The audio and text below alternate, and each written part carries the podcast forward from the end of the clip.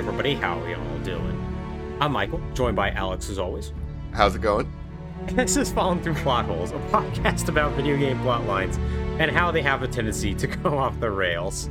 Alex, how you doing today? I'm I'm doing good. I've been spending uh, much of my free time playing Armored Core 6, an excellent mech action game that I have very few substantial complaints about. Oh, that's great, Alex. That's really great because I have been playing a lot of Starfield. Yeah? Roughly about 32 hours or so. A game that I have substantial complaints about. Oh boy, I can't wait to hear about them. Legitimately, I can't wait. Indeed, because that is what we're going to be talking about today, Alex, because today's an emergency episode. Okay. And it's an emergency episode because I have fallen into a very bad Starfield hole. Mm. And this always happens when like a new Bethesda game comes out. Uh, it happened with it happened with Skyrim, it happened with Fallout 4, New Vegas, so on and so forth. It happens every couple of years, honestly, just replaying those games in general. Mm. I will just decide, I, you know what? Been a while since I played Fallout 3. What if we just mod it to hell and back and see what happens? hmm And then a week goes by, and I'm like, I have uh, not, I've I've not eaten properly. I don't know what actual food is. I've been just having like donuts, and I have not been outside. This is unhealthy. I need to stop. hmm And Starfield has been basically that experience, except thankfully I now have a dog, and I would like the dog to continue to live. So That's good, yes. it causes me to stop. It's very nice. So first off, Alex, how do you how do you feel about Bethesda games in general? I think they are. How do I put this? I enjoy playing them, Mhm. and I think they are sufficiently unique as to be an interesting experience. Yeah. Yeah, they but nobody does an open world game like Bethesda does. Yeah, I would say, in my experience, like the closest something has come is like Breath of the Wild.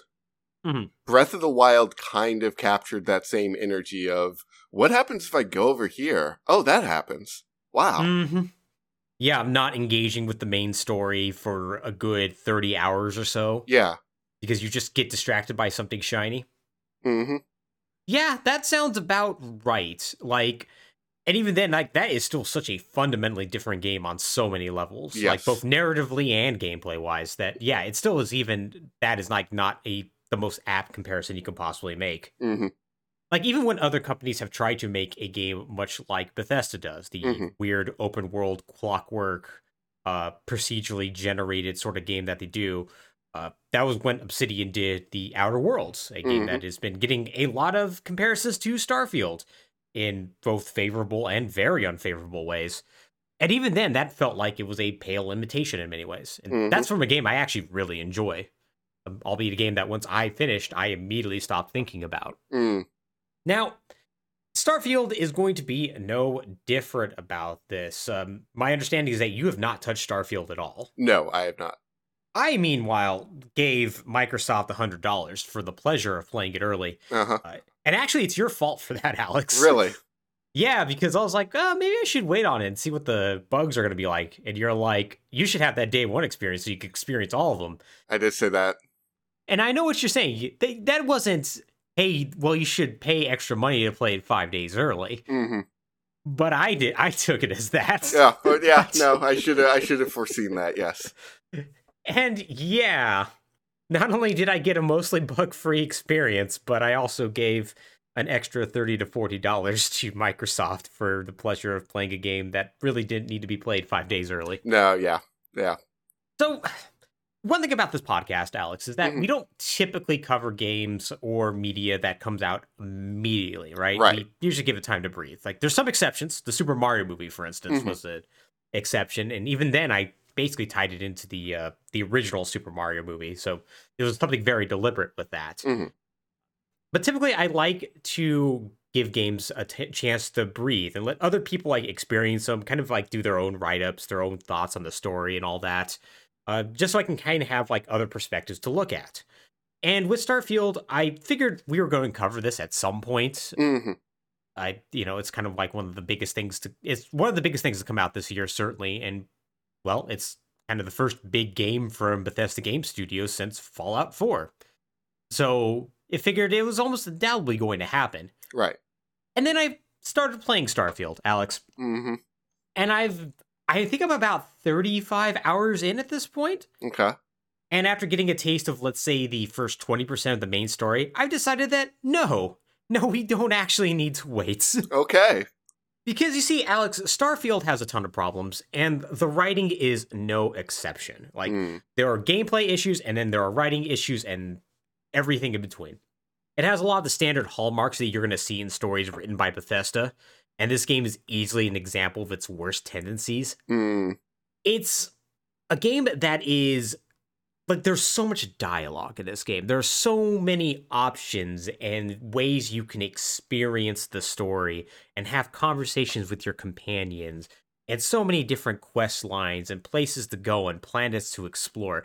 And yet somehow it all ends up seeming the most superficial and straightforward way they could have possibly done everything. Hmm. It's a universe that has a ton of lore in it that has been clearly thought about and fleshed out, but in a way that also somehow feels very like first pass and like they didn't think Star Trek existed. Huh.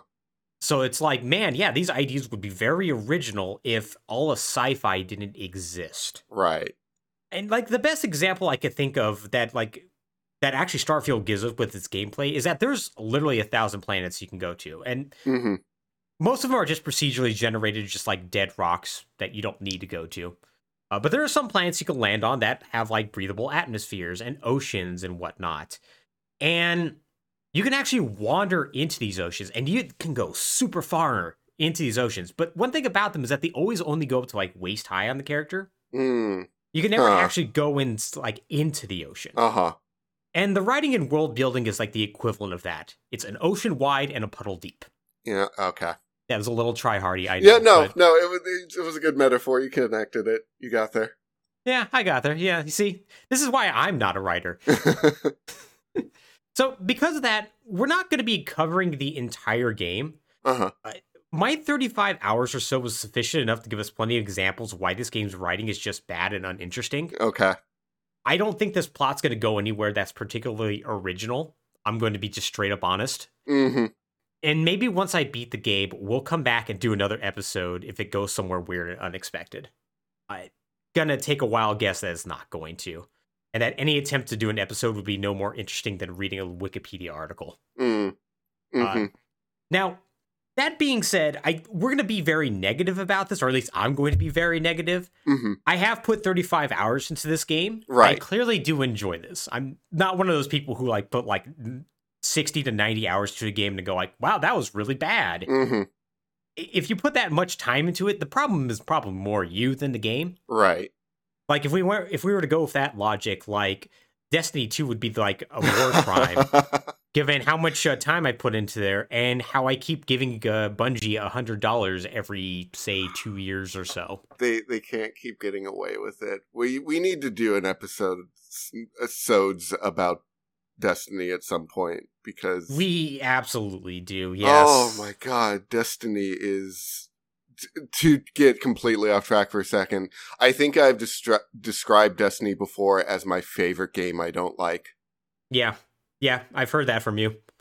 Yeah, and that's that's apt, honestly. It's very apt. It's speaking of games, there's a lot to complain about from Oh, both gameplay and writing perspectives. Oh god. Okay, I can't I can't start on Destiny. I have to Mm. Starfield. Yeah, Starfield, Starfield. is today. Starfield Um, is today. yeah. De- Destiny will be tomorrow. So, let's just start with like what even is Starfield? Mhm. Alex, Starfield is the first new universe in 25 years from Bethesda Game Studios, the award-winning creators of The Elder Scrolls V, Skyrim, and Fallout 4. If that sounds very canned, that's because that is the first line on the Steam and Game Pass pages for this game. Wow. Yep. So immediately they're setting up some expectations. Like Fallout Mhm. and The Elder Scrolls have always been similar yet distinct series from one another. And in recent times it has seemed like like they've like started to become more intertwined. Like Fallout 3 and Oblivion are besides like the underlying game engine really f- hugely different games from just Right. how they handle their open world to their gameplay to their narrative structure hmm and every every way in between. Then Skyrim came out, was a mega hit, and then you can see elements from Skyrim really start to get into Fallout 4. like they're still distinct enough, hmm but you can clearly tell that they're now starting to build off of each other rather than being kind of like two distinct products. Right. And I had little doubt that this trend wasn't going to continue with the Elder Scrolls 6. hmm So, honestly, the idea that a new series from this company was going to be exciting, like a clean break from the baggage of those two series and an excuse to try something new. Alex, instead, we got Fallout 5. Yeah, I mean that. So I guess this is as good a time as any to talk about how Bethesda like designs games. Mhm. Um, because for one thing, I think it has changed fairly substantially from let's say the days of Morrowind until now. Yeah. Yeah. Um, but another is like sort of the things that haven't changed. So like, I think one of the things that I talking from personal experience, one of the things that made Fallout 3 narratively interesting to me was that it was designed around kind of a sandbox narrative of like there are people and there are things going on at these different places and you can choose what you sort of do and how you interact with that story and then Mhm. events will play out based on those choices you make Yeah. um versus say like skyrim which is like i don't know skyrim doesn't have a story or what story is there is boring skyrim's story is boring Mm-hmm. and it's it's like everything that it tries to do is like oh okay that happened i guess it's like it is very straight high fantasy uh, oh the dragons have returned to the world oh they're the, occupying imperial forces are at odds with the n- the native resistance uh, choose a side of the conflict oh Mhm. there's a thieves guild and the ma- the god of trickery is involved somehow i don't know Mhm. um and like oblivion kind of was that too Yeah. And the the most interesting parts of oblivion was like the rare cases where the character driven story was actually interesting. Mhm. um so i guess all of that rambling to say that in my mind bethesda stories are always kind of bland save for the highlights where they're not. Yeah, a common refrain for like a lot of these games, and you you touched on this a little bit, is that the main story is usually not the draw. It's usually going to be whatever faction storylines that exist. right Like the Dark Brotherhood in oh like Oblivion and Skyrim was is like much beloved, or like the Thieves Guild. right Like those end up having like fun interpersonal stories because you're not just like gallivanting from one location to another, meeting somebody for five seconds and then doing some sort of grand set piece before you move on. Right. Uh. Eh, But I think so. The other part, and I, I was having this discussion with some friends the other day. Hmm. What is interesting about Bethesda games, and I think this is very clear if you listen to uh, lead producer Todd Howard. I forget exactly what his role is.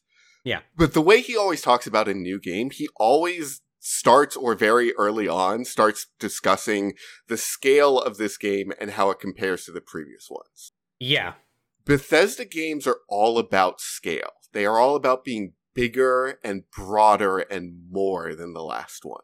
hmm And that is that is very much their focus and it can tend to start to really undercut other things that can be interesting about the game. Yeah. Yeah, it certainly can, and this game is no different. This is easily the biggest Bethesda game they've made. Right. Just like I said, there are like people were complaining that like you couldn't land on a planet and then walk all the way around, and it's like, buddy, listen, you don't Mhm. need that. Right. You there are so many planets to visit, and the procedural generation is actually pretty decent in that they're all shockingly varied. Mm. Uh, like not like uh, every thousand planets, every one of the thousand planets is going to be different from one another, but in the sense of like, oh wow, no, like you, those are some pretty tall mountains. There's some cool archways here, like. Like they actually like do like a decent job with that sort of thing, but at the Mhm. same time, yeah, it's absolutely huge. And then when you go to the actual places that are uh, handcrafted or whatnot, it's like, well, we made a cowboy town. We heard Firefly was uh, popular with the kids a long time ago, so we Yeah. made that. hmm And it's like maybe if y'all just focused less on the scale and just kind of polished up these areas, it would be a little bit better. hmm Because they make worlds that are so big and yet towns are, that are so small. Right. And it's like, it is again the problem of what are you doing with all this space? What's going on here? Mhm. And the more world they have, the less that seems to sort of be going on with it. hmm Yeah, indeed, indeed. And while they do try to do things to address that in this, like the first city you visit, New Atlantis, actually does feel it gets at a sufficient scale. Mhm. Uh, and there's like even like decent crowd sizes. It doesn't take long that once you get out to any other town in the game, it's all it's immediately like, huh, is that it, huh? Okay, cool. Yeah, it's it's a little it- it's disappointing that they just haven't seemed to be able to break out of that instead of just kind of doubling down on their worst tendencies. And hmm that is what starfield is just a doubling down on their worst tendencies. So as mentioned we got fallout 5 and what i mean by that is i mean it this is literally iterative on fallout 4 Mm. the fact that it is a first person shooter with the guns that feel honestly feel the same Mm. I'm sure if I were to boot up Fallout 4 and I compare and contrast, it would probably feel a little bit different, but it is shockingly close. hmm Like when I started playing it, and started shooting a pistol for the first time, I was like, "Oh yeah, no, I it's it's still just a little janky, but just good enough." I the way the crafting system in this works to like to upgrade your guns and whatnot is the exact same, except Mhm. instead of using scrap materials, you're collecting elements. Uh, the UI Right. for it is the exact same, except the font is different and the color on the menus is different. the way your perks work is the ex- pretty much the exact same in Fallout 4, where you unlock a perk and then you can ba- that inside that perk is nestled more perks. They could use more perk points on to make it even better. The way your companions work is the exact same, where they'll react to dialogue options you choose with things like Sam Coe dislike that or Barrett is angry with you. Uh, to like basically everything in between. It is to like the fact there's like skill magazines around you could find that will like upgrade your abilities that are bespoke to each area and are also impossible to find because there's so much clutter in every area. It is it is beyond amazing to me that they looked at Fallout 4, a game that basically everyone but me went, I don't know, this seems kind of bad. I hope they uh, don't do one of these again. And they said, yeah, but what if first we made an an online MMO and then made another one of these? yeah.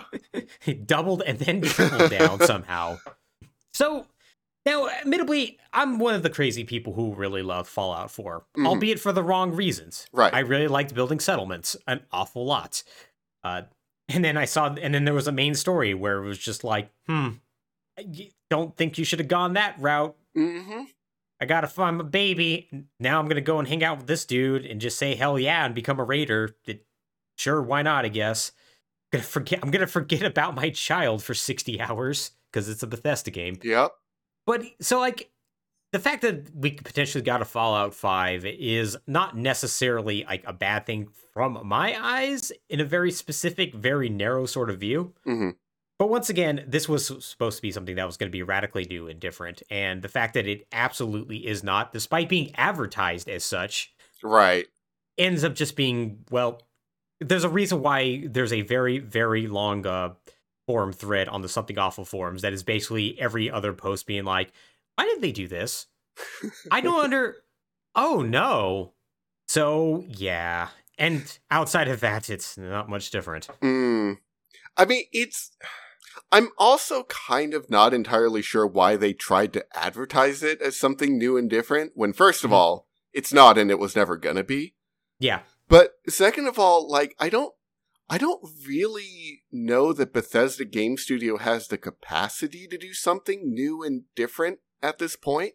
Yeah, it, it's just really a weird thing that th- since the type of games they make are already so unique, hmm there's not really a huge incentive to go outside of that, I don't think. Yeah, I don't think. And like, yes, I would say Fallout 4 is appreciably different than Skyrim, and Skyrim was appreciably different than Fallout 3, which was appreciably different than Oblivion. So like, Hmm. there is more discernible change from game to game than it sounds like there is from Fallout 4 to Starfield. Mhm. But like, when you strip away the specific, like, quirks of each game, they're all kind of the same basic idea.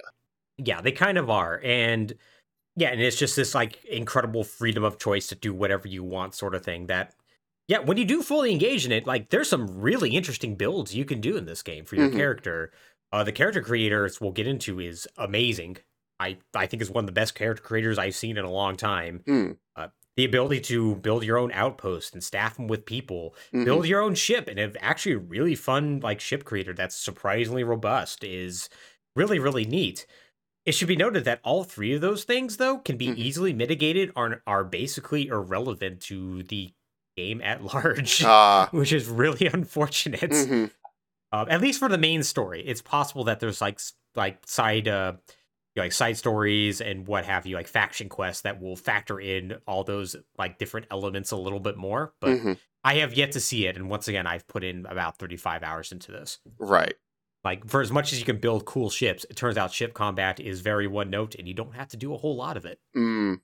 Almost like the settlement system in Fallout 4, where Oh, they go like, mhm. "We're, we're gonna put a lot of th- stuff in here." But we, we don't want to force you to do this. Right. And it's like, well, but then why bother? right. So I guess we should actually talk a little bit about the plot of this game and what like the setting is and whatnot, because this is where it really falls apart for me. Because once again, I can the gameplay itself. I'm obviously having fun with this game. I'm Mhm. having fun building ships and being a weird space miner, getting iron on the moon. I have a Mhm. moon outpost. But the writing is the one thing where, oh boy. And so I think we need to start from the very beginning and just give a basic overview of what the setting of Starfield is. okay. So Starfield takes place in year, I believe, uh, 2300. It's the 24th century. And humanity has now colonized the stars. Now, how this all began is that back in the 21st century, humanity started colonizing Mars. They invented the grav drive, which is basically the ability to essentially create mini wormholes and jump from do faster than light travel. And you know things were going pretty good. They established a Mars base. They established a, um, a base on Titan. Mm. Everything was going great. But Mhm. then, oh no, the Earth's magnetosphere disappeared. That's bad. It is very bad. Um, and then the atmosphere just leaked out. And so within 50 years, they basically all had moved the entire Earth population off into the stars. And so now Earth is basically just a barren, lifeless rock with a thin layer of CO2 as an atmosphere. Uh, that to give the game credit, you can visit very quickly, like right away. Hmm. And they immediately go, You don't actually want to be here. Right. There's nothing. You, sh- you should get out of here. But good on them for not trying to be like a mystery of like, ooh, what happened to Earth? We need to get back to Earth, like Mhm. a Battlestar Galactica situation. Right. They're just straight up, nah, here's Earth. It's yeah, no, it's It's bad. it's bad. Do you want stay away that? Go to Mars. It's cooler. Uh, visit the Apollo landing site. Um, so yeah, basically everybody moved to uh, the stars, and they set up a new organization. Uh, rose up out of all the nations of Earth and whatnot. Basically, United States, China, all that's gone, Mhm. and it's now been replaced by a united government called the United Colonies. Now, this is where we get to our first real uh, narrative issue that I have with this. And it's going to Uh-huh. seem very, very minor and almost tangential, but follow me here. Okay. So, most of humanity got off of Earth. Nothing else did. And by nothing else, I mean no other animals. Plants did. They they are growing lime trees on planets and stuff, hmm but no animals. Not a cockroach, not a bird, and no dogs. Now, Hmm. there's no dialogue in the game that says all dogs are extinct, but they do go to great pains to say that no more Labradors exist, aka the most popular breed of dog in the United States. Right. And you never see a dog or a cat, so I think it's safe to say that all dogs are extinct. Which is a nuts sort of thing to even consider. Yep. Yep. That's. Mm. Now, once again, this is going to seem very tangential, but I was discussing this with uh, uh my chat while I was doing like speed runs on Mhm. Twitch, and somebody mentioned, okay, well, what do people keep as pets then? And that's that's when it actually fell apart for me. Uh huh. Nobody keeps pets in this future. Like humanity, who I swear to God, if it is an animal, they will try to find a way to put it inside their home, even though they mm-hmm. shouldn't. Yep. There are so many YouTubers out there who are just like, man, we just have raccoons in our house. and they slowly destroy everything and turn on every faucet and actively attack them and poop everywhere. Like there are at least 12 or so news stories every year of somebody being like, "We got ourselves a tiger." Oh no, the tiger killed our child. Like and the idea that there's actually like zero Right. pets in this universe Mhm. is insane to me. Y- yeah, and it's like, okay, did so? Did they not save like livestock? No pets, no livestock, no stowaway insects or rodents, like no- nothing. Yeah, absolutely nothing. They just somehow had a clean barrier. Absolutely nothing got on to all the starships that had been colonizing other, you know, planets and exo like planets in the like the solar system Right. and whatnot. Uh yeah, they somehow were able to just clean barrier that stuff, which is going to become very funny because one of the faction side quests involves them very much not doing that. So in a way that you're like, how did you couldn't get a single cockroach off the earth, but somehow this became a problem? Hmm. Yeah. So once again, this seems very like weird and like tangential, but it was one of the things where like immediately I just kind of like it kind of Well- broke for me. N- Yeah, no, you're absolutely right. This is kind of an endemic problem because Mhm. it is it immediately creates the sense that no one has actually thought about, hey, what does everyday life look like in this world? Mm-hmm. Yeah, exactly, exactly. Yeah, nobody's like thought about that at all, and nobody like seems to have thought about the implications of everyone having to leave Earth in a weird way, Right. in a way that may come up later as the story continues. Mm, but also not in a way of like like there's little bits and pieces where people will reference earth or how their family came from like japan or like other countries there hmm but like the idea that there's essentially only two like actual governments in all of space is like nuts to me Yeah. yeah it's yeah so it's like well i mean people are going to take those like you know nationalistic values like into space with them like it's that's just not going to somehow start like stop Right. like even like something like Star Trek, where that's something that very much did happen. Like they still go to great pains to explain, oh no, that's tendencies are still there, and Mhm. also there was a bunch of events that happened in between that knocked all that out. Like so, yeah, it's very much like they set up this like timeline of things that happened. 150 years passed, and they went, everything's fine now, I guess. Also, all dogs are dead. Yeah, so it's really, really strange, and it only gets stranger from there. So, as mentioned, there's going to be two, essentially two governments here. There's the Mhm. United Colonies, and then like they're basically just a governing group that was supposed to help settle straight space travelers, and then eventually went, well, I guess we're the government now. Uh, they are a quasi fascist, but also not really organization kind of ostensibly democratic, ostensibly America coded, but Mhm. also still not really kind of Mhm. organization that maybe the maybe like a cross between like the United Federation of Planets from Star Trek crossed with the world government from Starship Troopers. uh huh. Okay. Uh now their big thing like their big thing is like, oh hey, when you're born here, you're not a citizen, you have to do service and whatnot, and service is usually in the military. Uh everything is very, very clean. Mhm. Uh, all the roads are paved. Everything is fine. Don't go underground where all the poor people live. They- don't exist. Don't worry about them. hmm Uh, you can't buy property though unless you're a citizen. Yeah, so like they're that's basically they're just like elements of like those uh those two particular sci-fi uh, right. sci-fi right. franchises, and they basically existed as like the only game in town until like somebody was like, well, what if we just want to settle other planets and be our own governments? And then he went, yeah, no, that's cool. You should do that. like they Uh, were shockingly chi- chill about it. Okay. Yeah. That. Okay. Let's let's see where this goes. It's going to end badly for them, but Okay. basically, a guy named Solomon Cole, uh, Solomon Coe, even yes. Uh, Okay. No, it's fine. It's fine. Biblical It's fine. reference. Got it. We'll move on. Yep. yeah, he's gonna go to a planet called Akila. Uh, he's basically originally from Wyoming, and he basically founds a system called Cheyenne. Uh, I don't know why you would name a whole new star system after anything in Wyoming, but that's fine.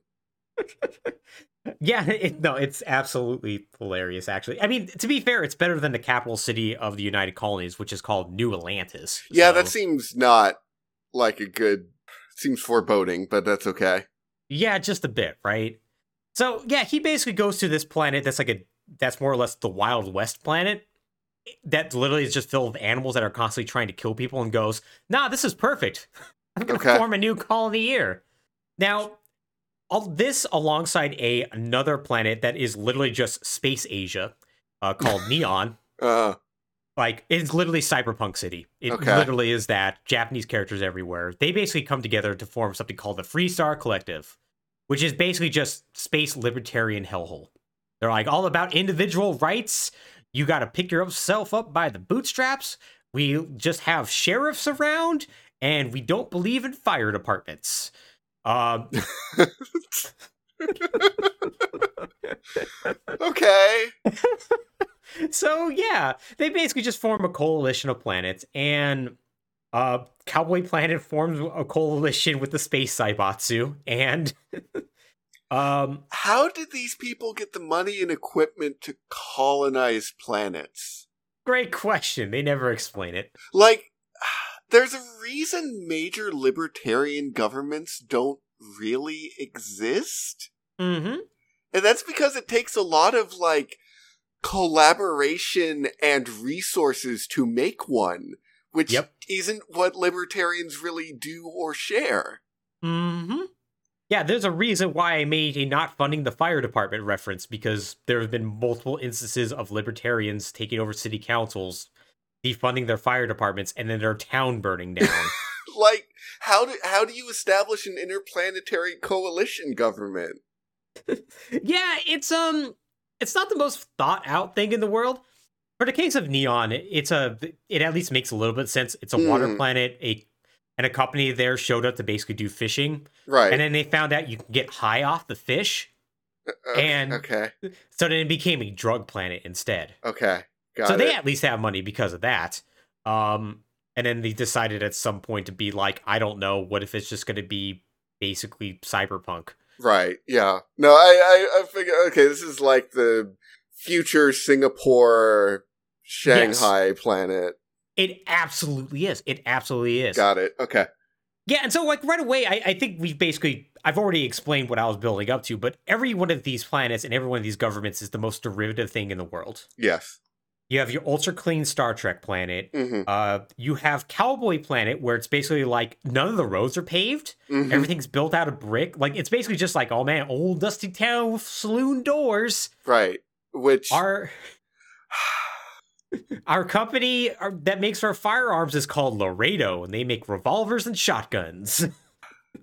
like I do like Firefly, so I'm not trying. I'm trying not to shatter the glass on Firefly as I say this. Mhm. But like, man, y'all got spaceships. What are you doing? yeah, right. Pave your roads. Yeah, you can at least pave your fucking roads. Like, come on now. Nobody likes dust everywhere. I'm sorry, they don't. All right, like. I, I grew up in the Southwest. I technically grew up in a Wild West town, sort of. They pave the roads there. It's fine. yeah, it- like, but it, again, it's funny as hell though. They like literally the first thing I landed did when I landed there is saw that everybody had future cowboy hats. oh yeah, of Um, course. And immediately went, yes, I'm going to buy that in something called a space poncho. And it is indeed called a space poncho, and it looks rad. But it's like, okay, we get what you're doing here. And then, yeah, like, and then with Neon, like, I was joking around with my chat, is like, yeah, no, and there's a place that's like Cyberpunk City. And they're like, oh, so you're going to join the space Zy- Zaibatsu then? And it's like, no, literally, there's a quest mm-hmm. to join the space Zaibatsu. yeah, yeah, yeah. you can get a job. And it's like, they're like, wait, we were joking. It's like, Bethesda wasn't. Yep. No, of course. And like Firefly might not hold up. I'm just going to throw that out there right now. But Mhm. from like the big problem here is that like any of these settings I feel like could work if you Hmm. went to great pains to explain how they got to be what they are. yeah. But it doesn't feel like they really work together. No. There's something that is very disparate about all of these, like almost like different areas of a Disney theme park. Mm-hmm. Uh, of just like, yeah, we have Tomorrowland over here, and you know, we have you know Main Street USA, and like, and it's like, well, I mean, that's cool. Yeah, I mean, people have like different like cultures and different like values and whatnot, but everywhere they speak with American accents and Right. and they're all like incredibly multicultural anyways. So it's like the only distinct flavoring they have is that well, I guess they do a drug called Aurora here an awful lot, and there's insufferable corporate types, right. And over here they're cowboy people who are like, but we like our land, we have space cows. Like it, it ends Mhm. up being like once again just the most superficial attempts at differences. And, Right. Yeah, and just- like yeah, again to harp on Firefly again, it Firefly had sort of the same problem, but you never felt it in the moment. Mhm. Like it, it did a good job of sometimes explaining, but sometimes just sort of like rolling with the idea of like, well, you know, different different planets, they have different economic situations, people are from different situations. Hmm. I don't know, something about this just it doesn't work as well. Well, I think with like something like Firefly, it was all space cowboy, but Right. like it was different flavors of it all throughout it. So like it was like here's this like kind of variation on that trope, and here's this variation on a trope Well, in a way like, that sometimes they would go to like the major inner planets that are just giant metropolises. Mhm. And it was like, yeah, in in the inner ring in the core government worlds, they have like lots of money and lots of technology and they build up super big. Mhm. But Yeah, I don't exact- know. It's like that that's the inner worlds. That's the the nature of the like genuinely fascist government.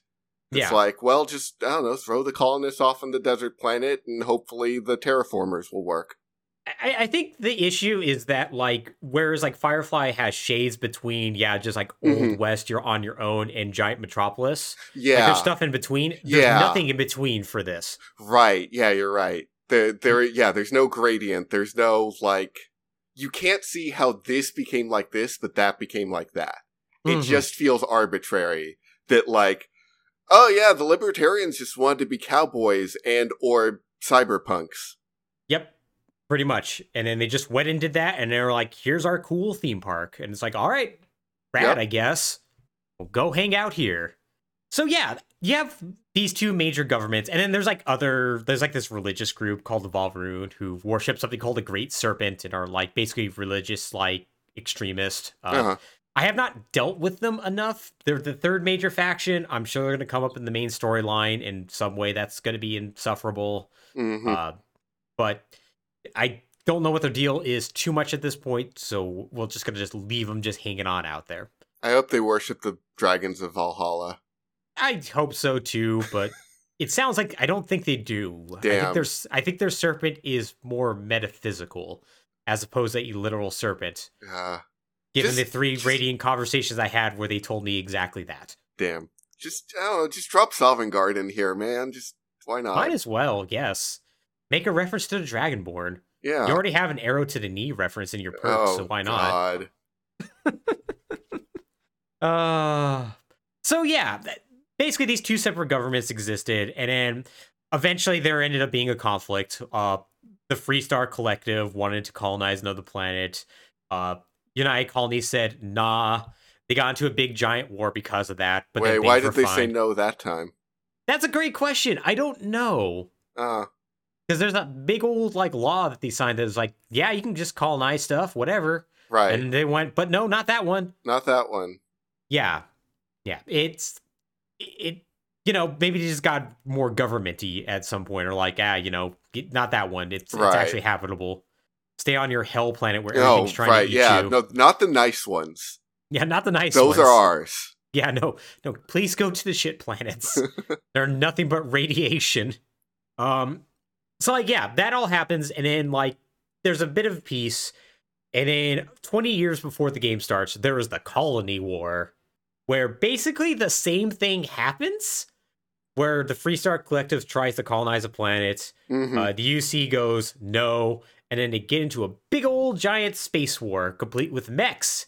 Shouldn't and- that be like the second colony war? You think it would be, but no. The first war is the Narion War, whereas the second war is the Colony War. Isn't every war they have the colony war because they're all colonies? Yes, but you know, Colony War 2 was a bad video game for the PlayStation, so Yeah. they only want to reference the first good one. Wait, is something a colony if it's not a colony of anything? Like, they're not colonies of Earth because Earth is dead. Yeah, but the United Colonies is still something, is still a thing, so like, yeah, they- Yeah. Are the colonies colonizing? Are isn't this just like new nations? You would think so, but um, no, I guess Shouldn't shouldn't they just be like the United Planets? that would make more sense. But nah, Okay. Anyway, the colony wars happened. Yeah, so yeah, the colony wars happened, and despite the fact that the United Colonies was like so much stronger and like had like better mechs and all Mhm. this sort of stuff, and like basically got aliens and like used them as like bioweapons and all sorts of stuff. Wait, what? Oh yeah, yeah, they they got aliens and made bioweapons. We're gonna talk more about that later. Okay. I will go into depth about that stupid thing. Okay.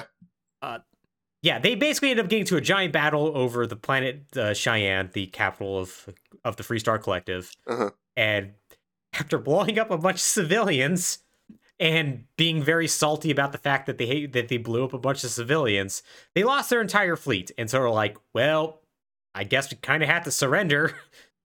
Wait, who lost their entire fleet? Uh, the United Colonies did. How? So the Freestar Collective basically commissioned a bunch of civilian ships, put weapons on them, and just sent them after the UC. And so the UC went, well, we're gonna just blow them all up. And while they were blowing them up, the Freestar Collective's actual good ships, like, kind of like went around their back and just like shot up their fleet more Oh. or less. I feel like they shouldn't have committed their entire fleet to shooting down jury rigged civilian ships. Yeah, it's kind of sad that they fell for the Zap Brannigan met- method of war. Little bit. yeah, but they did. I mean, to be fair, their leader of their fleet was an idiot named Vayvicus. Okay. So, Yeah, fair. yeah um try hard latin name so he uh yeah ne- needless to say they were just like well i guess we're gonna go ahead and surrender now uh so we can have more favorable terms and the terms were basically like nah we are gonna colonize this planet that we wanted to colonize uh you have to basically execute your uh your like commanding admiral because he's a war criming guy who basically just like murdered a bunch of civilians Yeah. and also, you're not. We're going to outlaw all mech combat for some reason, Okay. which is the equivalent, I guess, of like outlawing tanks or something. Yeah, were the mechs like super weapons? Were they capable of untold destruction?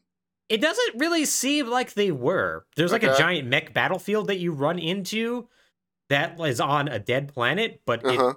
It's like they didn't. that- planet was dead before they got there, so Right. Are they like Battletech mechs where they run on nuclear generators that could theoretically go critical and create massive explosions? Um, I don't know what they run off of, but they are very BattleTech looking. Okay. Yeah. Uh, so I'm gonna say probably. Okay. But yeah, they banned that. They banned xenobiology, and they basically have to put them in these like archives that are controlled by both the UC, the uh, Freestar Co- Collective, and the Va'ruun for some reason. Okay. And nobody can access them unless all three of them agree. And so that's kind of like what sets up the game. Uh, in the current day, UC is still trying to rebuild. The Freestar Collective is still being space libertarians, and the Va'ruun are doing whatever. And that's where we kind of get to our main character. So, your character can come from a different variety of backgrounds and whatnot. And once again, this is a very good character creator. Mm. It is incredibly robust with how you make your character look, from different body types to how your face looks to like different scars and whatnot. In a way that like probably sounds very like common for a lot of video games, but like they actually go into like incredible detail of like Mm. how you can actually like edit things around. Right. It also means it's very easy to make a potato person. Yep. Which, yeah, that's pretty par for the course with Bethesda games. Um, It is. They So- think. Go ahead. sorry, quick question. Uh, this being a Bethesda RPG, it is still in first person, yes? Yes. Okay. Yeah, but I mean, you can put yourself into a third person view if you want to. And every time you go to a menu, you're definitely going to be seeing like um a bottom up look view of your character. Okay. Yeah, shrouded like shadowed too. So like your character just always looks terrible. It's Mm, it's great. yeah. Uh, but yeah, so you can do things like you know make yourself like a United Colony citizen or like um a native or Freestar native, and they all have different dialogue options based upon that, or like a geologist or all these different things. And there's like different traits that are like really like cool and unique, like giving yourself parents to, to send money to you every week and Mm, all like all sorts of like incredibly wacky ones as well. Like you have to constantly jump or the otherwise you get weaker. Uh, this is all to say that it all ultimately doesn't matter because you start the game out as a miner. Mm, You're you're a miner on on a moon. Uh, in some planet system, I think Argos. No, Argos is who you work for. You uh, some planetary system. It really it does not matter at all. right. Uh, you're working with two other people. They refer to you as Dusty, and your background, if it's like a diplomat, it's like it doesn't matter. You're just hanging out here. You just decided to become a miner one day, making the entire thing kind of pointless. okay, sure. So, Alex, the game starts with you just being like, all right, here's your plasma cutter. Go and start mining out some iron. Okay. And and then your boss is like, oh, by the way, there's a special thing we need to mine out. It's this artifact that's just in these rocks. Can you mine out the artifact? And, Mhm. you know, so we can get it to the person who's going to pay us a lot of money for it? And so you mine it out, and then you touch it, and then immediately you get a vision of the grandeur of space as like you zoom out from the galaxy and wild music plays. This all happens within the first five minutes of the game. Uh, it's immediately the most mass effect thing that could possibly Mhm. happen Yep. to the point that when it throws you into the character creator right afterwards, I just named myself Commander Shepard. Sure. Might as well. Mm-hmm. So you get knocked out, you immediately are woken up afterwards, and then like your boss is like, Wow, that was crazy. Are you feeling all right? And you're like, Yeah, man, it's like I had a religious experience. It's crazy. Uh one thing about your character is that your character's not voiced anymore. In Fallout 4 it was. Oh, right. And they made the decision to make sure you're not voiced in this so they could write more lines and not have to record them. Yeah, that makes Uh, sense. Yeah, uh, an overall positive choice, I'm going to say. Uh, but anyways, you're told that this group called Constellation commissioned your group in order to like dig this artifact up because they're gathering it for some reason. Now, what happens is that immediately this pirate group called the Crimson Pirates uh, just shows up, starts shooting up the place for uh, reasons. Yeah. Uh, you have to shoot them. You immediately run into your first companion, a guy by the name of Barrett, whose entire thing is that he's just basically like a swashbuckling guy who's like incredibly sarcastic but very worldly. Mm. He's willing to sit down with his enemies to have incredibly long chats about like uh, religion and in you know and psychology and all that sort of stuff, and comes off as like very much like carefree. Uh huh. Is is he a pirate? He is not, but he is on the fringes of this group uh, called Constellation. Okay. and he basically was like a space explorer before he joined up with them uh, before things went bad and he had and of course ends up having a tortured past because of it Right. so he immediately finds out that you touched the artifact and had visions. He's like oh man that's crazy. I touched an artifact and had visions too. You should join our group called constellation. I'm gonna give you my ship and you can go to uh, the planet uh, jemison in the alpha centauri where the head of the UC is, and you can go and just join our organization. I'll stay here with the miners to help protect them because uh, you know they're like not wanting to get attacked by the you know the Crimson Pirates, Crimson Raiders again. So just take my ship and leave. It's fine. Okay. I I think I just figured out what the problem is. What's the problem, Alex? This is an Elder Scrolls plot. Yes, it is. This, This is literally yeah no. This is a, literally a Skyrim plot. like it. You're it is- Dragonborn. It, it is more than just like, oh, this is Skyrim again. It is the problem of if this were happening in a high fantasy setting, I wouldn't have nearly as many questions about Mhm. all this crap. Yeah. It would just be like, oh yeah, at one point there was a war, and these religious fanatics believe in the Great Worm, and uh, there's artifacts that give you visions, and a secret society of vision havers. That yeah, yeah, I know how the Elder Scrolls work. Hmm. Yep. Yep. Yeah, that's exactly what it is. It is, But- except in like but- a world that's supposed to be more fleshed out than that. Yeah, eh, but once yeah, once you bring spaceships into it, you need to start like actually explaining things because Mhm. we we ostensibly are supposed to have science now. Yeah, ostensibly, but they they aren't. I mean, they'll like get into like the deal with the artifacts as the game goes on, but like at the start, no, they're just very much like, oh, you did the thing. All right, man. I guess you should just go and handle it. You're the only one competent enough to do this now. And they're they're gonna do this multiple times. Like there's gonna be multiple quest lines where it's just like, oh wow, you were just in the right place at the right time. And even though you are just kind of a bumfuck nobody, um, and you're working for the government now, instead of assigning this to somebody who probably has more experience with this, what if you just did it? did it. Just what if you just did it? You you joined the military police five minutes ago, but you happen to just like look around the corner and see an alien. Clearly, you're now an alien expert. You're gonna go save the universe, and it's like, but you, you should have people for this, right? Yeah, yeah. You should have people. Like, do, do I have like a commanding officer? Is there a chain of command?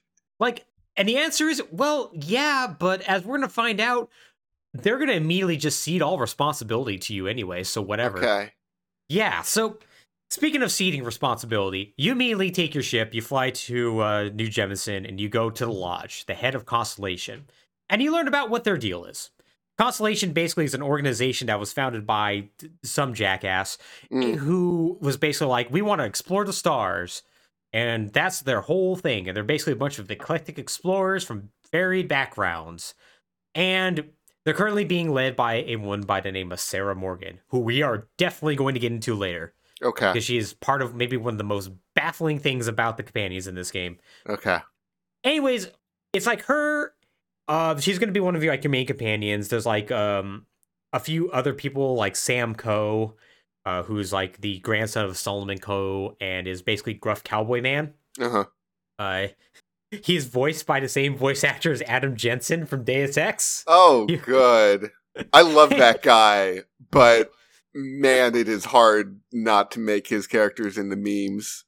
It really is, and he does the exact same voice.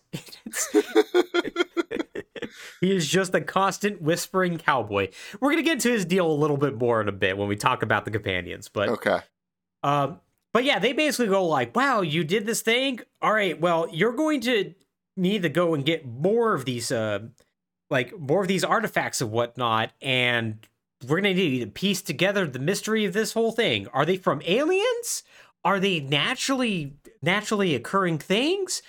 And it's like they're aliens, idiot. But all right, yeah, We'll, we'll play along with this. Sure. Yeah. Yeah. Okay, but also, like, why? Why? Well, you gotta have a mystery. Okay, but why does your character care? You were mining for reasons. You found a thing. You touched it, saw space, Mm-hmm. and like, okay, Yeah, you saw space. You killed like five dudes right after that. Some guy guy you've never met before gave you a spaceship and said join Constellation, and you just kind of shrug your shoulders and go, "Sure, okay, I And- guess so." and like, I'm not going to pretend that Elder Scrolls games don't have this problem of Mm. hey, good job escaping that dragon attack. Anyway, you should go join the Stormcloaks. hmm Why? I don't. I don't care. Yeah, no. I'm first off, I'm an Argonian, and they're racist, but Yeah. and two, But two, I I just got wrongfully question mark imprisoned, escaped execution. Mhm. Like, okay, I'm just gonna go back to whatever it was I was doing. hmm yeah, which was apparently trying to leave Skyrim. Yeah. No, I guess I'll just be the destined hero now. Sure. Mhm. Yeah. Yeah. Yeah, and they do that exact same thing here. Like yeah. like it's it pains me to say that Fallout 4 had a better premise than this did. Yeah, at least Fallout 4 gives you a plot hook. Mm-hmm. Like the the artifact didn't give you a vision of an impending threat or a It great e- evil. It just showed you space and you were like, "Man, space is cool. I'm going to join those space guys." Mm-hmm. And that's exactly what you do. Yep. Yeah, so you meet basically all the different people at Constellation. Um of some of them are actually like legitimately good characters, but of course they're not companions. Um Mhm. like Walter Stroud, who's like a like a CEO of a uh, spaceship company, Hmm. who's like has like maybe one of my favorite like relationships with a loved one I've ever seen. Huh. His wife is his business partner, and they are constantly trying to undermine each other and drive each other out of the company. But they're doing so out of love to Aw. challenge each other to the point when somebody else tries to like mess with them, they're like, "Nah, we gotta kill these people." like I'm like, "Ah, yeah, nah, these people are rad. Why can't I hang out with them more?" Mm. Instead, I gotta hang out with fucking Sarah Morgan. Um, and Sam Coe, whispering cowboy, sad cowboy. um, so yeah, they're me like, okay, man, you need to go find some more artifacts, and that basically involves you going to all the major hub areas to get artifacts. uh-huh. Uh, once again, I haven't gone too far into the main story, but I will tell you that eventually you stumble upon an alien temple, and that upon putting some of the artifacts in, like basically, like it resonates with one of your artifacts, hmm and after doing a very simple puzzle, you go into the center of it, and then you get special powers. Okay. Special powers that are assigned to the exact same key as your dragon shouts from Skyrim, Yep. and mhm. one of them that is indeed a gravity wave that pushes people over. Okay. Yep. Yep. Yep. Yep. Sure. And it is it is hella effective. Let me tell you. Yeah, I imagine. Giant hell monster that is known for w- laying waste to entire uh, entire colonies. Push him over, shoot him with gun an awful lot. Turns out it takes care of him. Um, now this is where we get into maybe though another thing that is going to probably come across as kind of odd to be a complaint, Mm-hmm. but the powers actually spoil the um, they spoil a major plot element in the story. Ah. Ah. As you see, they tell you like, oh, you should go find some more temples, and uh, we're gonna mark them on your map. You can go to them and get more powers. And like, mhm. all right, cool. Like, there's one power that basically allows you to have a breathable atmosphere around you. It's another planet that basically just lowers gravity, so you can jump higher. And then there's a power that's called Sense Star Stuff. Mhm. Now, first off, perfect name, clear first pass, and they got it right the first time. Yep. Second, the description of the power is it can sense any human, alien, or star being. And I saw that and went, okay, I know where this is going now. Yep. Okay. Uh, first of all, yeah, love a good UI spoiler. Mm-hmm. Second of all, why? Yeah, why is there an ancient alien civilization that's probably extra dimensional just hanging out there? Probably that's, I'm going to just take a wild guess, responsible for why Earth is uninhabitable now. Probably Mhm, related probably. to humanity's hubris or some shit. I don't know. Yeah, why why is that going to be in there? The most obvious possible trope that you could have possibly gone with with your space game. Something that literally Mass Effect went with, and even though it's well done there, or at least well done for the first two games, hmm people were still like, "Oh yeah, I mean this isn't original, but at least it's well done." Yeah. Yeah, that one. hmm Yeah, that one. I mean, I mean, like, what? I, I guess first of all, what else were they gonna do? Because so far, this has just been Mass Effect without Mhm. interesting alien races. Like Mass Effect, but speed ran. Yeah. Yeah. Um, Mass Effect, but Skyrim. But second of all, like, okay, wait, I'm sorry. I have to actually stop on this because, wow, Skyrim just does nothing interesting with its, like, non-human races, does it? I mean, they did do interesting things with like the Argonians, Khajiit, and then they said, "But what if their legs worked correctly so they could wear boots?" Right. And then I immediately stopped caring. I, I that seems like once again it seems like a weird thing, but it's also like, oh yeah, that's an interesting character trait. Oh no, well, no, okay, No, yeah, it's, no. it's not. No, but I mean, like, specifically Skyrim Hmm. has, like, all of its factions are just humans Yeah. fighting humans. Mm-hmm. and everyone else is like, "Hey, what's going on with you guys?" Uh, nothing. Skyrim is for the Nords. Mm-hmm. Yeah, Oh. you get like one Argonian being like, "Man, those Nords are pretty racist," and you're like, Yep. "Yep." Yeah, they sure are. Anyway, see you later. I'm gonna be in a Khajiit that for some reason joins the Stormcloaks. Yeah, sure. it it appears to be that or sell skooma, Yeah, one or the other. and that's like that's what kind of what I see happening here. Mm-hmm. Is like, why is the colony war the most interesting thing they can talk about in space? yeah. A somewhat conventional war that involved mechs and it was over basically just like land rights. Yeah, yeah. yeah. Like Mass Effect's equivalent is the contact war. Mm-hmm. where an entire alien species showed up on our doorstep and then we got into a fight that nearly eradicated humanity, Mm. but also kind of the Turians? to the point that other aliens had to show up and be like, okay, stop. Mm-hmm. Both of you stop. this is like not great for us. I, I love the I love the first contact war because yeah, it's like the Turians show up and be like, no, you can't colonize here, get out. Humans come like- back, punch them in the face, and then like the Turians have to be held back by the Asari, being like, "Nah, bro, they're not worth it. They're not worth it." yeah, what up? What up? Humanity's here now. Yeah, Hey, let us on, let us on the council. That's not a council. The council's like, what? No. Your population's one one hundredth of ours, and we just kept you from getting murdered. But go away. You've been here for a day. Mm-hmm. yeah, we're like, yeah, let us on the council. Yeah, let us on the council. Council looks awesome. Let us on. Be pretty rad. Oh, okay. Oh. Yeah, this, this game's making me like Mass Effect an awful lot. God, yeah, I'm just being reminded by how much I like Mass Effect. Yeah. It's just, God.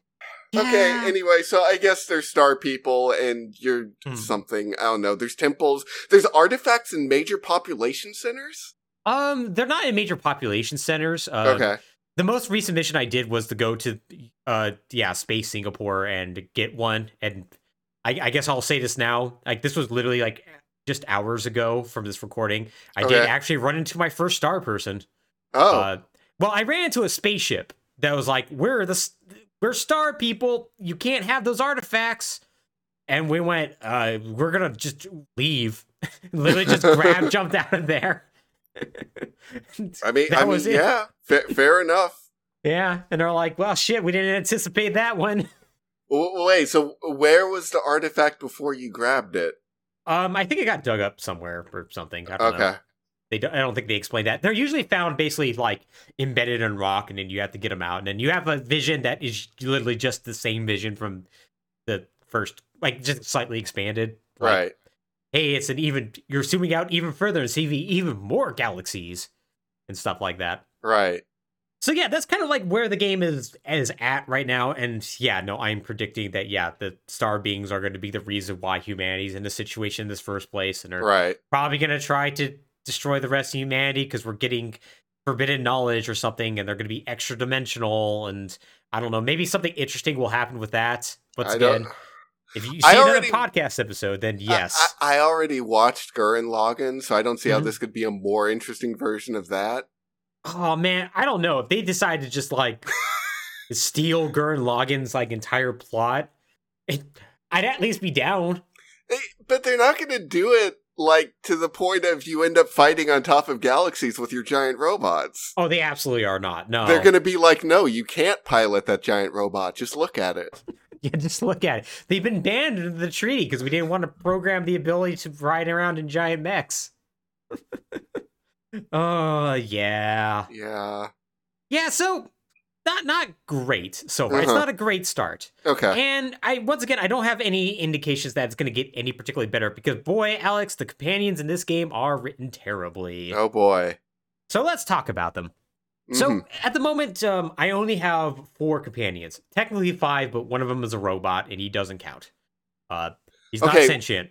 Okay, so first of all, like having played Mass Effect and Knights of the Old Republic, the fact that you say the robot companion doesn't count as a companion, hmm like, okay, red mark. Yep. Huge red mark. The fact that it isn't the best companion hmm is the first problem. Yep. the fact that it basically shouldn't it should not be a companion. Second red mark. Yeah. Yeah. Yeah, no, unfortunately, you're dealing with mostly humans here if you want to have any sort of interaction. And how they go about it is insane. So, Okay. I have four companions right now. Uh, uh, they are Andreja, who I've barely dealt with. Uh, I rescued her from a planet, and that was she was sent there by Constellation to basically do stuff, and then she is very sad about failing her mission and is like, "Hey man, cover for me, cover for me for the fact that I didn't succeed getting this artifact," and is basically just like space Span- Spaniard more or less. Okay. Uh, there's Barrett, who is confusing to me. So c- companions work in a sense of like depending on what you say in your conversations to them or actions that you take while they're an active companion, hmm they'll gain affinity or lose affinity with you, and they'll be represented by saying like, "Oh, hey, Barrett liked this," or "Barrett disliked this," or Okay. what have you. Sure. Um, and so like it, it gives you incentive to like know what these characters like, so you can you know say and do things that will raise their affinity with them so you can have Mhm. additional conversations about their backstory get additional missions from them and so on and so forth Mhm. this is how it worked in fallout 4 essentially Right. uh, barrett's is very confusing because he's a very like like otherworldly like s- like quasi spiritual not in the sense that he is spiritual but he's like interested in exploring those concepts very Mm. open-minded so, sort of person Mhm. that whenever you try to actually be open-minded with him he's like he treats you like you're a weirdo Ah. He's Okay. like, like there's like this whole thing where he has like this entire conversation with a pirate about like you know the nature of like consciousness and whatnot. And then when you tell him, it's like, man, yeah, touching an artifact was like religious experience. You get Barrett dislike that. And he's like, uh huh, uh, that's strange. Like, I'm sorry, Barry. I'm sorry that I touched this artifact, had a strange ass alien vision, and then came out the other side not being like, well, I guess that was nothing. I don't know. I think that's kind of a weird thing. You don't think that's a weird thing? Person who also had this vision? Fucking asshole. So like there's him. Uh, Mhm. there's Sam Coe, who is uh once again whispering cowboy. He Right. comes from a like a very prominent family who basically rebelled against his dad. Uh former weird druggy smuggler guy who be- eventually became a libertarian sheriff. Uh has a daughter. He's a single parent. Mhm. Um, his his uh, wife is an ex-wife in the sense of she's divorced. Mhm. Uh, and she also does not approve of the fact that uh, takes his daughter with him everywhere, including on deadly missions. yeah, that okay, kind of fair. Their daughter is 10, by the way. Yep. Okay, maybe she shouldn't be in the sheriff car Mhm. hunting the deadly meteorite traffickers or whatever. Right?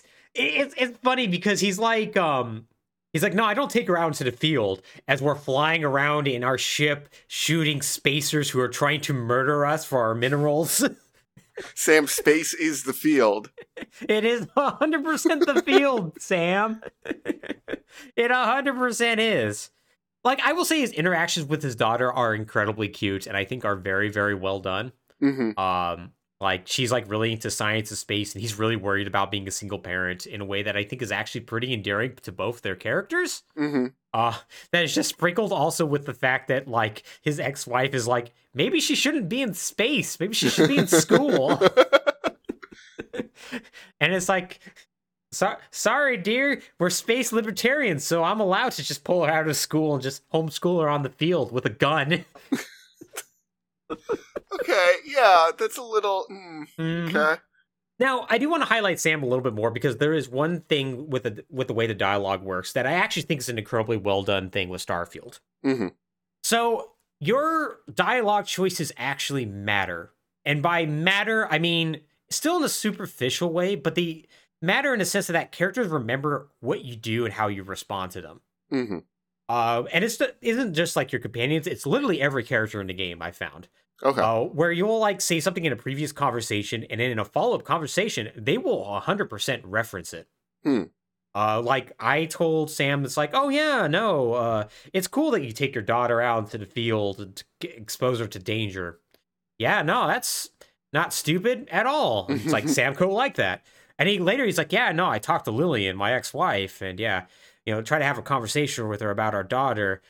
And like I told her about what you said, and she see she doesn't seem to like you a whole lot. I'm like, yeah, no, she has a pretty good reason, honestly. yeah.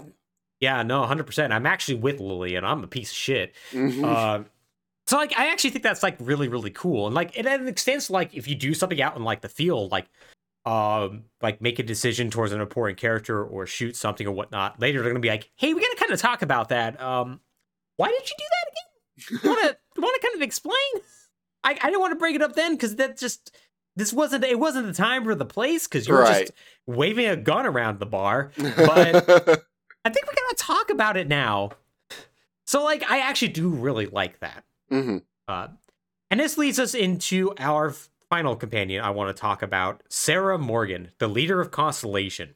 So, Sarah is an anywhere between 38 to 42 year old British woman who um, basically used to be a part of the United Colonies military and whatnot. She was a big explorer and whatnot. Her parents are high ranking diplomats that she rebelled against. uh, to just be like a cool explorer slash military person. Served in the colony wars, has trauma from that. And she's basically very like straight laced kind of person who really takes the leadership, but at the same time is secretly worried about whether or not she's doing a good job. Because every other command she's ever had has fallen apart in a dramatically horrible fashion. Uh, in a way that's always out of her hands, such as Mhm. her ship got blown up by a bunch of people from the Freestar Collective, and she had to make difficult choices about her crew, but she blames herself for that. Like a lot of Survivor's Guild sort of stuff. hmm She's not an inherently poorly written char- character, I want to point out. Okay. Uh, the thing I want to point out is just how like things kind of go with her because she's a character I decided to romance. So the reason why I did is because she's the first character that showed up that had the flirt option, and I went, Uh-huh. "Yep, I'm gonna go ahead and do this because I want to see where this goes. I want to see how bad this is." Okay. Yep. And Alex, it's very bad. Oh boy.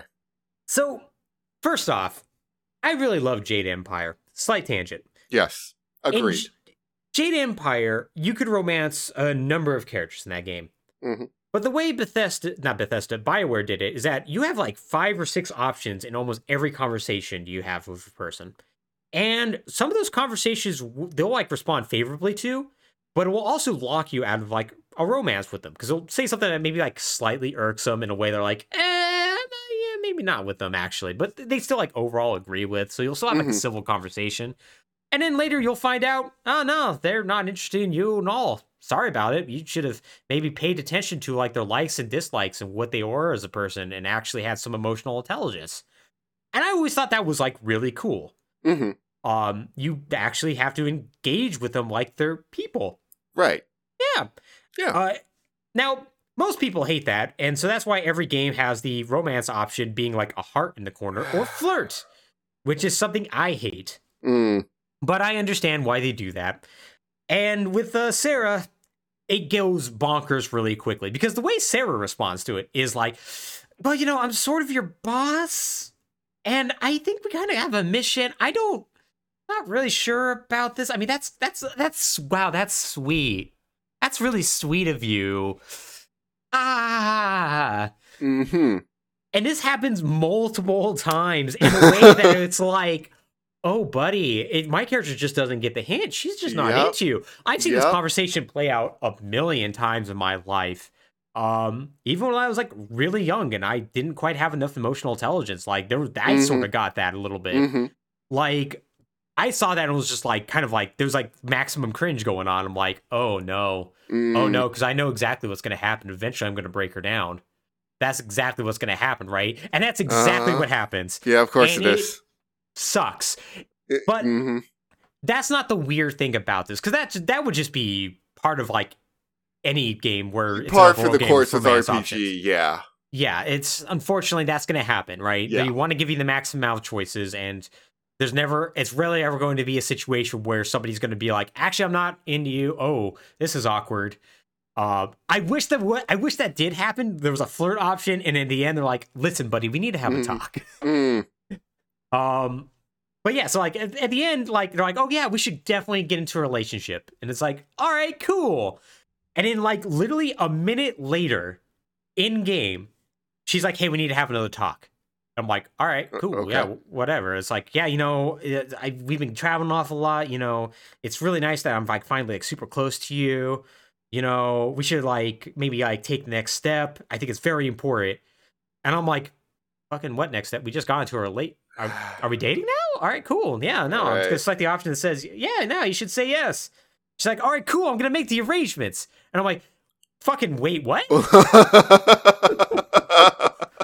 I in game, I've known this person for two weeks, and Mhm. Sarah has gone from like I have massive amounts of survivor's guilt. I've tried to date people over my life, but it's never worked out. I'm too married to the stars to being like, man, wow, you're good at shooting a gun, and you vaguely agree with my politics. We should immediately get married. And I'm like, also, by the way, I think it should be officiated by my former lesbian lover. How do you how do you feel about that? It's like- ah. I'm like, that's awkward. You actually can't object to it. I did not because I was like, fucking whatever. I don't care. Um, it also gets funnier because it's like, do you want to invite anybody? She's like, no, I want this to be super personal. And I'm like, all right, cool. Show up there. It's like basically me, her, her former lesbian lover, and her mom. And it's like, I don't like any of this at all.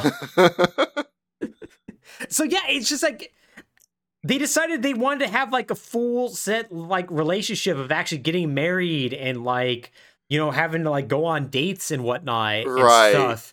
But it, it ends up being accelerated so quickly that it's it is the most it ends up feeling like the most awkward sort of thing imaginable. Like I guess it's better than Skyrim's like d- decision of being like, well, you're wearing an amulet, and so somebody sees you and goes, "Ah, shit, you're single. Let's get married." yeah, that that one also was not great. Mm-hmm. Um, so I, I can take a guess at what's actually going on there. Mhm. It sounds like, it sounds like what's happening is the game is tracking an additional like secret counter of, Mm-hmm. hey, how close are you to this person? Mm-hmm. And when that counter gets you close enough, then they move on to the next step. Yep. But it's not allowed to do that until you actually get into a relationship. But for reasons, it starts tracking before you get into the relationship. Mm-hmm. So as soon as you enter the relationship, that counter then triggers the next step because you've already done a lot of stuff to get you super close to that person. Yep. Yep. And that is the most Bethesda way for that to break. Because Yep. that is the exact oversight that is that you would see in a Bethesda game. But here's here's the confounding part about that though i don't see how it could work properly because i don't see based on the way you're describing your playthrough how you could get into that relationship while that counter was still low Mm-hmm. Yeah, yeah. I I don't I don't see how either. Yeah, it it it's a flawed it's a flawed system from top to bottom. It's Yeah. just it is incredibly flawed. That is also filled with some of like like once again, I don't think Sarah Morgan's a bad character, but I think all the Right. relationship dialogue is maybe some of the worst I have seen in a video game. Hmm, yeah and i mean that the, the dialogue options and the general flow of how that's going to go comes down to like the writer in charge of it because Mhm. like th- this is one of those things where there's going to be multiple people writing different parts of this because one person can't possibly do all of it Yeah. and who gets this particular one decide determines how well it's going to be done Mhm. and like how good a fit it is um it- like the person who wrote that might be better at different aspects but like they just weren't really g- the right pick for this one Yeah. but like from a system design perspective i feel like this is kind of the current state of bethesda game studios games is like you have all these systems but the once again the focus is so much on the scale of the game that you you don't have the resources to actually make sure the systems are doing what they should be doing Mhm. properly Yeah, no, it it it isn't. And like it's another example. I mean, that's like Bethesda games to a T, though, of like a ton of systems that try to interlock with each other, but they're always so half baked or Mhm. done in such a rush fashion that they just can't help but break. right Yeah. Yeah, and this is another incredibly good example of that. So yeah, uh, apparently there's other companions that you can get, and apparently there's one that's apparently really good. But this may be the first Bethesda game where there has not been a single companion that I like. Hmm. There's not a fun there's not a fun news reporter girl uh, that just wants to get the scoop, or you Mhm. know, an android who just really wants to be a detective. Like, like there's nothing like that in this, which is really unfortunate because, like, for as much as I fault Fallout 4 story, got, there were some characters in there I really liked. Mhm. Whereas here, it's like the characters I like are at best temporary companions or just sort of hanging out in a corner and have like three voice lines, and you go, oh, but I want to talk to you more. Mhm. So yeah, it's just it's just bad. It's the writing in it is bad. And Mm. this leads us to like I think our final little bit to get into the faction storylines. So there are a ton of different factions you can join. Um and the way some of these get set up is actually very interesting. Like Mhm. There was one where I committed a crime and got pulled in by uh United Colony Security, and they immediately went, "Okay, we can either send you to jail or you can infiltrate a pirate group." And you can make decisions about if you want to join this pirate group or not. But remember, we're always watching you, and we're going to blackmail the shit out of you And Mm. also, by the way, uh, they're probably going to murder the hell out of you at some point. So uh, you better be good at uh, persuading people not to kill you. Have fun with that. And like that ends up being like kind of like an interesting little setup, if nothing else. hmm Yeah, Uh, that's a decent premise. Fun, sort of like undercover story. Mm-hmm. Yeah. And then there's others that aren't all that great, like the uni- like the uh, United Colonies Vanguard, the plot line that I did uh, Mm. recently that and and completed. That is, um, say it starts out strong, and then it immediately nosedives just into into something very large and very hard. I, I would say the ground, but harder than that. Mm. So the UC Vanguard are basically like basically there's not enough cops or military personnel in the United Colonies. Well, with them all getting blown up over a foreign planet. Right. So because of that, they basically went, well, what if we just had basically like a volunteer group, like a, basically a French Foreign Legion, essentially, where you can get yourself citizenship if you serve for like 10 years in this. Okay. and uh, then yeah, you'll get citizenship. You can buy houses and stuff, and and you'll also serve the greater good. You know, Mhm. do your part. So you go and like get recruited, and you have to go through like this really dumb propaganda tour. Like you literally go through a museum where they Uh-huh. explain the entire backstory of the game in a way that's very funny where they're like clearly mandated by the treaty with the freestar collective to be like okay well we have to admit fault in certain areas Mhm. but they're like, then the colony war started because the Freestar Collective tried to colonize a planet against our original treaty that we had with them. By the way, we were in the right to start this. But then it was very, very tragic. And, you know, we had war criminals that we decided to put in jail so we could ba- have peace. You know, we Mhm. made the wise decision to sue for peace right. as right. opposed to the fact that we were backed into a corner. Like it's very funny and well done. I actually Mhm. really like it. Um, uh, and like you have to like do a simulator test, and like we're in the spacecraft, and eventually they're like, "All right, cool. Uh, you are now going to be part of uh, the Vanguard. We need you on your first assignment to go to this planet because all of a sudden there's just having some trouble over there, and we just want you to investigate real quick." Uh, now, much like any other Bethesda game where you're given a government job, uh, you don't actually have to do this. You could just do anything else. The UC Vanguard is actually pretty cool with dereliction of duty, as it turns out. Oh, okay, sure. Yeah, much much like the Imperial Legion in Skyrim, they're just Mhm. like, uh, you know, uh, you want to just go do anything else? Yeah, no, cool, whatever, man. It's not like we're fighting an active war, and you're a soldier, and we desperately need them. It's, Mhm. it'll be fine. So, let's say though you do stick with this and you go to this planet. Um, this planet, when you arrive on there, you find it's completely deserted and there's just a bunch of dead people. And then you run into a woman by the name of Hadrian. And Hadrian is immediately like, "Okay, listen, I'm just letting you know there's a there's a terrormorph here. Terrormorphs are cool as hell. They look like Nix-Hounds from uh, Morrowind, which, uh, if you don't know what those are, they're basically like dogs. If you replace, like giant dogs, if you replace their head with tentacles, and they're really, really creepy looking. Mhm. They basically just reuse that basic idea for this, for Terrormorphs, except they're even they're done even better. So Mm.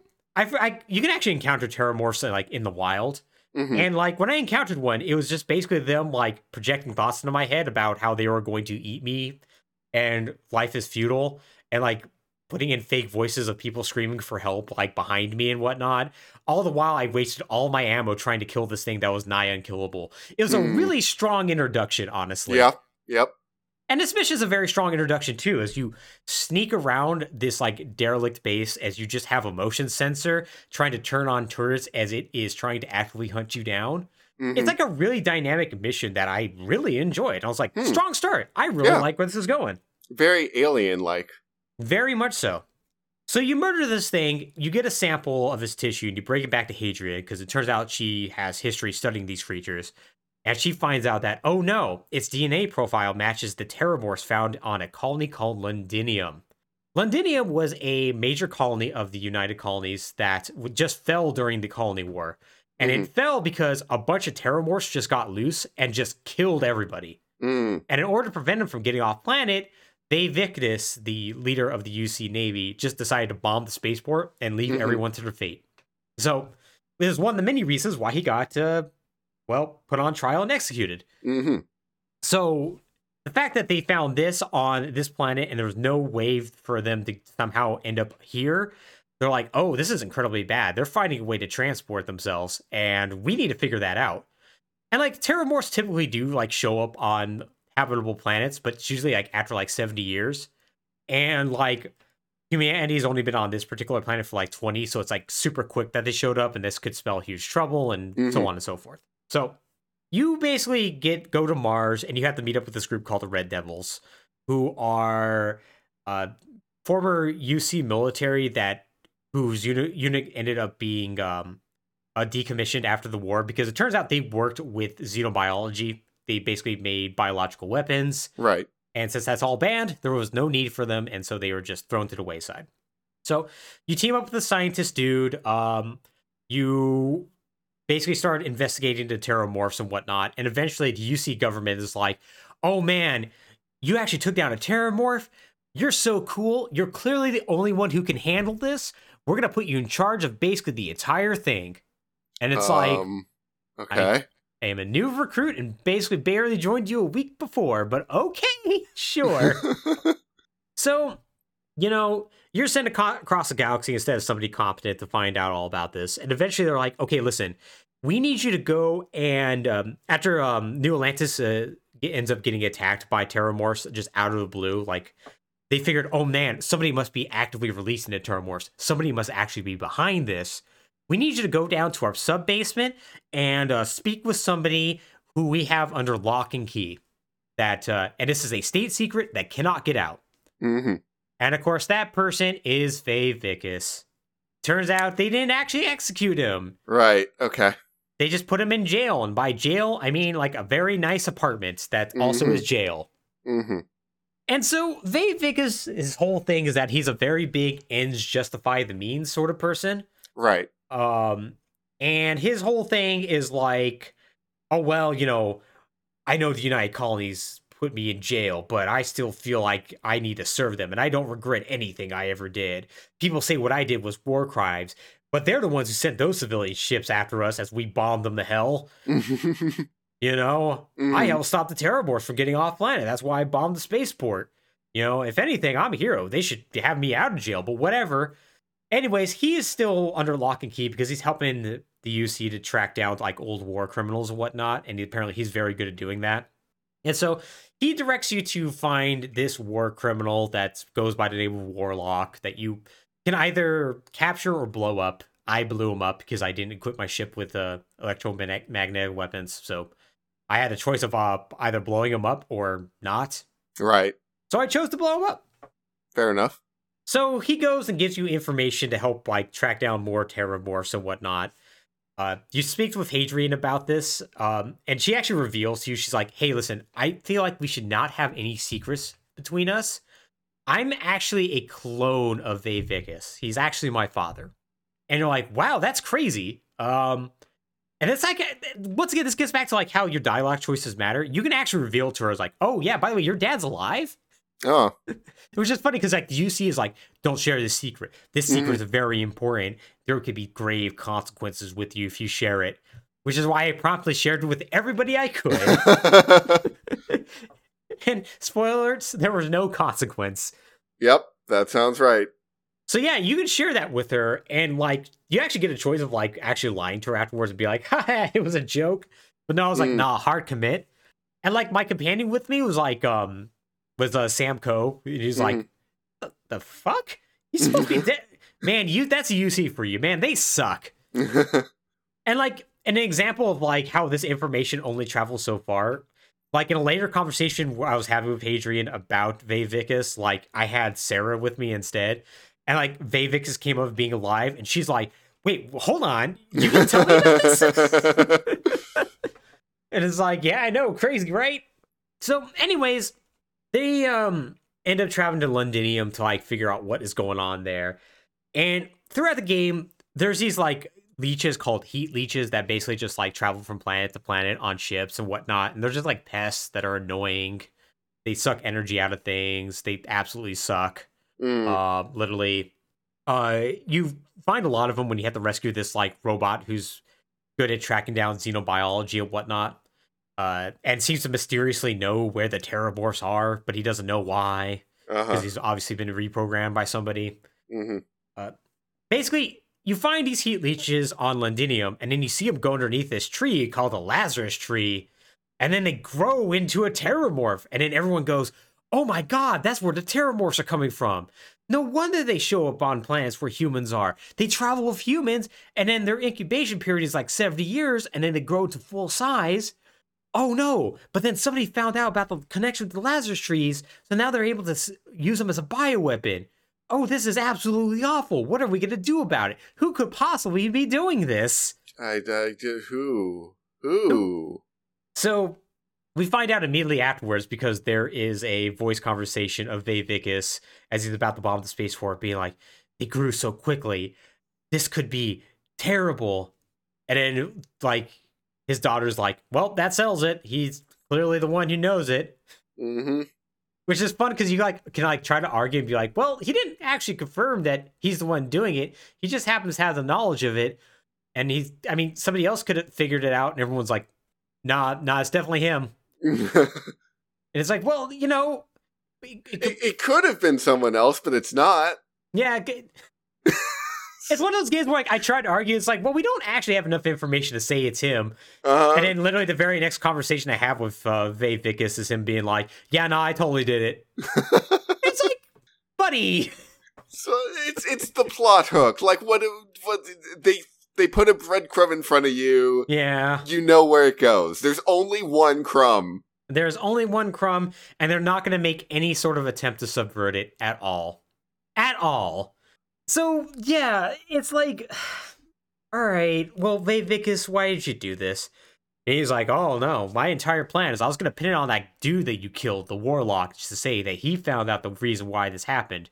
And then using that information, I would be able to become a trusted advisor of the UC Council and, you know, basically redeem my family name and maybe not be locked up anymore. And I'm like, okay, but why did you release him on the spaceport? It's like, so they would know and take it seriously. Because I knew that they wouldn't take it seriously unless they were directly threatened. I'm like, all right, well, I, I guess that makes sense. But what makes you think that they're gonna just like let you out? What do you? What makes you think that I'm just going to let you out? And he's like, all right, listen though, the Mhm. ends justify the means. It's just like when I bombed that spaceport or killed all the civilians. Uh, the multiple times I did that, you know, it's so few people died, but the greater galaxy is going to be saved because of this. And it's like, but you could have told us this 20 years ago. Uh-huh. And he's like, yeah, I, guess, shut up. I'm telling you now. It's like, well, Also the greater galaxy is going to be saved because he becomes a trusted advisor. Well, yeah, he's gonna still like hunt it down like war criminals and do other stuff. And he's like, you know, we could have it could be very lucrative with you if you if you team up with me. And it's like, I know. This one seems like way more self-serving than any of any of the other ends he's tried to justify. Yeah, pretty much. Yeah, it's like, and it's like the most like like I'm very outwardly evil, but I'm Right. going to do my best to. Tr- well, actually, I'm not even going to do my best. No, I'm going to barely try to justify this. Yeah, it's like no, but it's it's it's all important because I matter. Mhm. Yeah, I matter. Absolutely. I'm the one who matters and everything will be fine. And so I'm like, well, I'll think about it. Smash cut to next scene. Hey, by the way, Vae Victis uh, j- tried to kill y'all and he's the one who knew all about it. hmm And the council's like, oh man, wow. Yeah, we should have probably killed him the first time. Yep. We're, we're not going to make that same mistake. Anyways, uh, we got a couple of um choices that we're kind of like stuck on about how to deal with this threat. Uh, first off, should we destroy the Lazarus trees? We're thinking we're gonna just keep them under lock and key. Uh, they really can't grow anywhere else, but you know. And it's like I accidentally select. I don't know. You just do whatever, I guess. I don't care. All my companions hated that one. Um, Uh, uh, are the Lazarus trees like used for something? Not really. They just grow on this one planet, and apparently they are very difficult to grow anywhere else. But it's like, well, if they're if they're around, then technically they could be. Somebody could find out and cultivate them and use the heat leeches to make a bioweapon. Okay, so the entire like thing with this was the heat leeches would get into the tree, Mhm. drink the tree sap or whatever, Mhm. then get on a spaceship and go to other planets and then incubate there. Not quite.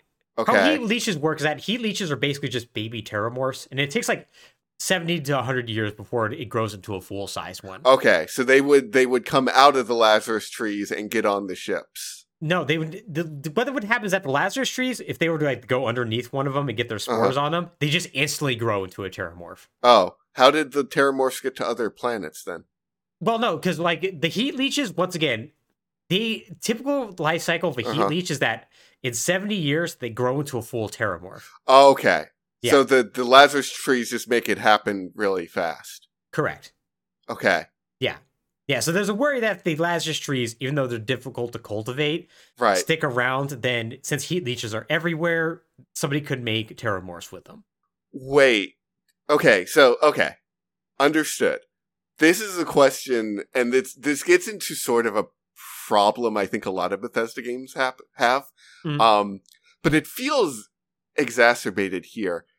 Um do all heat leeches go through this process? Apparently, so yes. Was this never known? Somehow it wasn't. No one ever studied the life cycle of a heat leech? No, they did not. They just went, these things are around, and then looked around, like, oh, there's a terrormorph now. We're not gonna put two and two together. Okay. Apparently, there was never like an in between cycle that there, there was never any sort of insectologist who decided wanted to study the life cycle was curious about the biology the xenobiology of Hmm. it never documented anything about heat leech maturation Not at all. It seemed the way they tell it, it's like they just would like hang around for 70 years and then just would all of a sudden just like transform to a terrormorph, and just nobody was around to visualize that. okay so the problem a lot of bethesda games have is that uh, you're the guy Mm-hmm. you're the one at the center of everything important that's happening anywhere Mm-hmm. Um, and like, wow, there's this great arcane mystery in Tamriel. Oh, but you discovered the secrets of it because Mhm. you're the Dragonborn or whatever. Mm.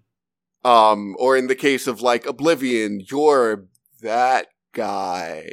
Mm-hmm. But this one feels like way worse.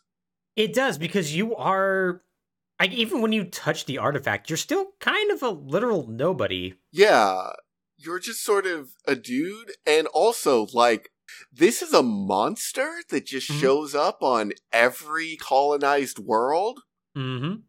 and like no one was able to figure out that it's coming out of these leeches that are just riding the ships. Yeah, it, it almost like betrays a profound sense of uh of uncuriosity. Yeah. a better term. Like, like nobody in this like universe cares about why things have happened. Like, why Right. did the Earth lose its magnetosphere? Why do the terrormorphs exist? Like, it's just like, well, we just accept things at face value and just kind of move on. Right. Like I, I understand that they want you to be solving a mystery, Mm-hmm. like a stellar mystery, but like this one shouldn't have been a mystery. Yeah. This one should have been a scientific study like 200 years ago. Mm-hmm. And like if if they were like even like just had it at the start, it's like, yeah, heat leeches do eventually become terrormorphs and it does suck. hmm Like that kind of solves the problem there and then in many ways. Right. Because at least you have like an origin to it. Right. But you can still be like, wait, why is it growing so fast or something? Yeah, exactly. Exactly. But nope. No, just know what. And so that means that people went out into space and at some point realized, wow, there is an alien life form Hmm. sneaking aboard our ships and leeching off of our power. Mm-hmm. And no one went, wow, I really want to study that alien life form's Mhm. life cycle. An alien life form that can survive in basically all environments, even if it's like literally has no air. Yeah. We we just looked at a creature from another world and said, "That's neat." Anyway, moving on. Mm-hmm. Yep. Yep. Yeah, it's, it's bad, Alex. It's bad. But it's gonna get worse. Oh, You see. good. Because they're, they're like, okay, well, we have to have a solution for the terrormorphs, like, you know, something that can, Mhm. like, hold their populations and make sure this never happens again and take care of the heat leeches while we're at it. And you're given Uh-huh. two potential solutions. Solution one release a microbe that is tailored towards the heat leeches that will just destroy all of them. Mm-hmm. Uh, now, it's a potential that it could mutate later down the line, but all the scientists are like, it's totally safe. Option number two, and the one I went with because it's the dumber option, Mm-hmm. there's these giant bird giraffes that are called Aceles. Aceles are, first off, they're cute little guys. Uh-huh. Two, they were used as livestock, but then nearly hunted to extinction when the UC needed a food source during the colony war, and they were running low on supplies. So they went, "What if we just ate all the Aceles?" Okay. And by the way, the um, there's been uh, there's a apparently a a thing where there's like no heat leeches on the same planet that Aceles are on, and nobody put that together.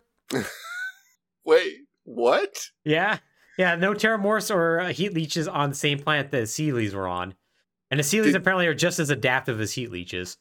Did did no one like watch the Aceles and see them eat the heat leaves? Apparently not. Nobody put put that two and two together because apparently it's like a really big discovery when he went, oh man, man. Yeah, it turns out Aceles heat, heat leeches too, man. And in fact, they go even crazier on them. They're they're livestock. Yeah, they're livestock. These are domesticated creatures. You're watching them. You are raising them. It's like amazing. It's it's like if the world had like a real issue of just tigers showing up. You just go outside and just like just a fucking tiger now, right? And it turns out Like, that oh the man, where did that come from? Yeah, you would come from. Well, it turns out it comes from field mice. You know, field mice just after 70 years just grow into fucking tigers, right? and then somebody was like, I don't know what the solution could be possibly, but then they found out that in Iowa, there's just no tigers at all. And they go like, why is that? And then one day somebody just observes a cow just fucking up a tiger. And they go, oh, okay. we got our solution. We need to have cows everywhere. Also, cows can survive in space. That's exactly Sure. what it's like. yeah, it's great. so, their solution is to literally Bolivian tree lizard to this, like from The Simpsons, of Mhm. being like, all right, we're going to breed a bunch of the Aceles and put them on every planet. And then people are like, well, what happens if like the Aceles get out of control? And it's like, well, they're usually docile. Well, I don't know. We'll figure it out. so I was like, yeah, the weird bird giraffe. Yeah, let's go with that. Let's go with that Okay. plan. Sure. Every conversation I had with my companions after that was like, why did you go with the bird, the bird option? Why'd you go with the bird giraffe? Why did you go with the microbe? It's like, well, it could mutate. It's like, you don't trust science? You don't trust the scientist? and I'm like, would you trust the UC with biological weapons? No, probably not. And then they counter with, it's not a biological weapon, idiot. and I'm like, uh, well, I'm getting a lot of Sam Coe, Barrett, Andreja, and Sarah dislike this messages from this entire conversation. it's pretty great. It's pretty great. But like the funny thing is like you suggest these they the council like ask you for it. Like the, the council's like five people, like a military leader, a political leader, a police leader, Mhm. um, a science leader, and all like, what do you think we should do? And it's like, what if you go with the bird giraffe option? Or like, you know, we haven't thought of that. And it's like, why the fuck are you trusting me? I'm a minor. yeah. so this is another prop part where like the Bethesda I don't even know how to describe this. Like the Bethesda practical world building starts to Mhm. break down because they can write all the lore they want, but at a certain point they need to like program and actually build out this scene of the council. Mm-hmm. And that's where the engine goes, I can give you five dudes in a room. Yep. Five dudes in an incre- incredibly plain looking room that um, are just going to exceed to whatever demands you're going to make, anyways. Yeah. So like yeah, I guess that's the council. And like it's it's the same place that Elder Scrolls always starts to break down Yep. whenever they try to do something grand or impressive or like ancient or historic of Mhm. like oh yeah this is it's like 12 dudes fighting 12 dudes this is the climactic battle in the battle for independence of skyrim ulfric storm stormcloak's here Yeah, he, uh, look at that. It is his top general. yeah all their all their armies are fighting off off screen. he's he's driving out the imperials right now as we speak go help him Mm-hmm. it's like welcome to like you know the grand uh, throne room Mm-hmm. of Cyrodiil, and you're like, here's some dudes. They're they're important. They're in charge.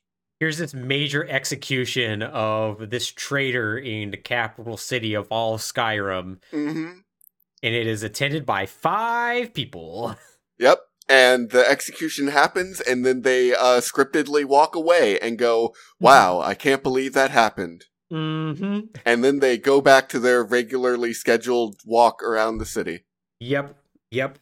Yeah, once again, um Starfield actually does have like surprisingly impressive crowd sizes, but yeah, when you actually get into like rooms like this, yeah, it's like plain Mhm. room, five people, and Right. yeah, yeah it's And you're like, okay, this is the Council of the United Colonies. Anyway, guy, mhm. what should we do about this incredible threat to the citizens of our domain? I don't know. What if you bred a whole bunch of bird giraffes? No, Brilliant. Brilliant idea, boss. Here's your penthouse that we're gonna give you now. Yeah. Oh, Yeah, and I have zero I have zero faith that all the other faction side quests are not going to mm-hmm. end in the exact same way. yeah. Like when I do finally take down the Crimson Pirates, I guarantee you that it's going to end with them being like, "Well, I guess you're now in charge of UC security. Don't worry, we'll run the day to day, boss. You can just go and continue exploring the universe. Just come back every once in a while, and we'll give you a radiant quest about there's some pirates over here to Yep. shoot." yeah. Yeah. Yeah. No, that's exactly. Hey, do you want to do some occasional pirate hunts to prove that you're in charge of the UC military? Mm-hmm. Yeah, yeah, it's here. You- can do them if you want, or Like you don't. You don't have to, I guess, boss. It's you- you're in charge. like I, I know you called this Fallout 5, but it really is designed like an Elder Scrolls. Yeah, Where it's like it is an open world where you get to do anything you want, but also be the most important person in the world. mm-hmm. But they don't and this is kind of key to Bethesda's design philosophy, is they don't want anything to compromise your freedom. yeah. No, they don't.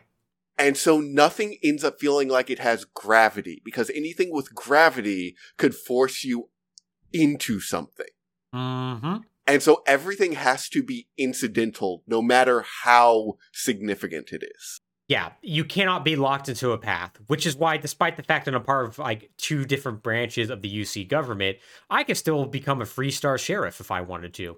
Sure. Which I, they, I don't know why they would allow me to do that, but okay, I guess. Yeah, like at least with like Morrowind, like when he would do that, like other factions would be like, "Hey, listen, you you you got to make a choice." Right. Hell, even at least Fallout Four eventually did that. Mm. Of like, no, you can't work for the Institute, aka the people enslaving androids, and then work for the railroad, people who are trying to free androids. You can't have it both ways. Right. And like maybe Starfield has that like, okay, these two things are in direct opposition. You need to choose one or the other. mm-hmm. But, But- if they're not going to do that with like the Vanguard and the sheriffs, I don't Right. know where they're going to do it. Yeah, I don't know. And like it it feels like it it is still a weird thing of like you can still start both paths and then choose. Yeah. Whereas like once you start one, why would the other side even consider you? Yeah. Yeah, they, they should absolutely not. They should absolutely not. But once again, the uh, the idea of having freedom and the ability to do whatever you want comes first as opposed to storytelling and writing, which I mean is not inherently an invalid choice, but it is a choice they make, and the writing is worse because of it. Yeah. Mm-hmm. Yeah. So I, I think I we've already spent about two hours talking about Starfield, and Mhm. honestly, there are more and varied dumb things I could talk about, such as Kotaku's pick for the best mission in the game, one that you cannot miss, the one that is no fuck. it, We're gonna talk about it real quickly because Yeah, let's do that. I am so pissed at Kotaku. Um, okay, that's maybe that's that's strong feelings to have about a dead website. Uh,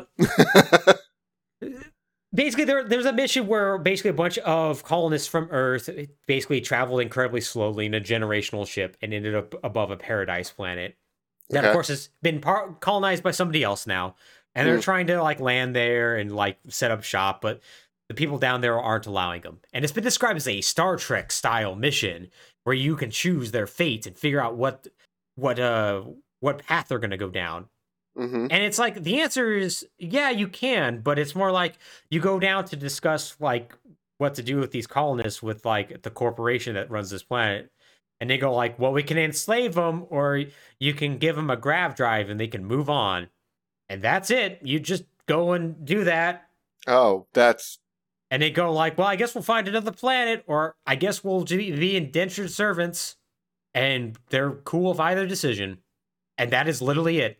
that's that's really bad.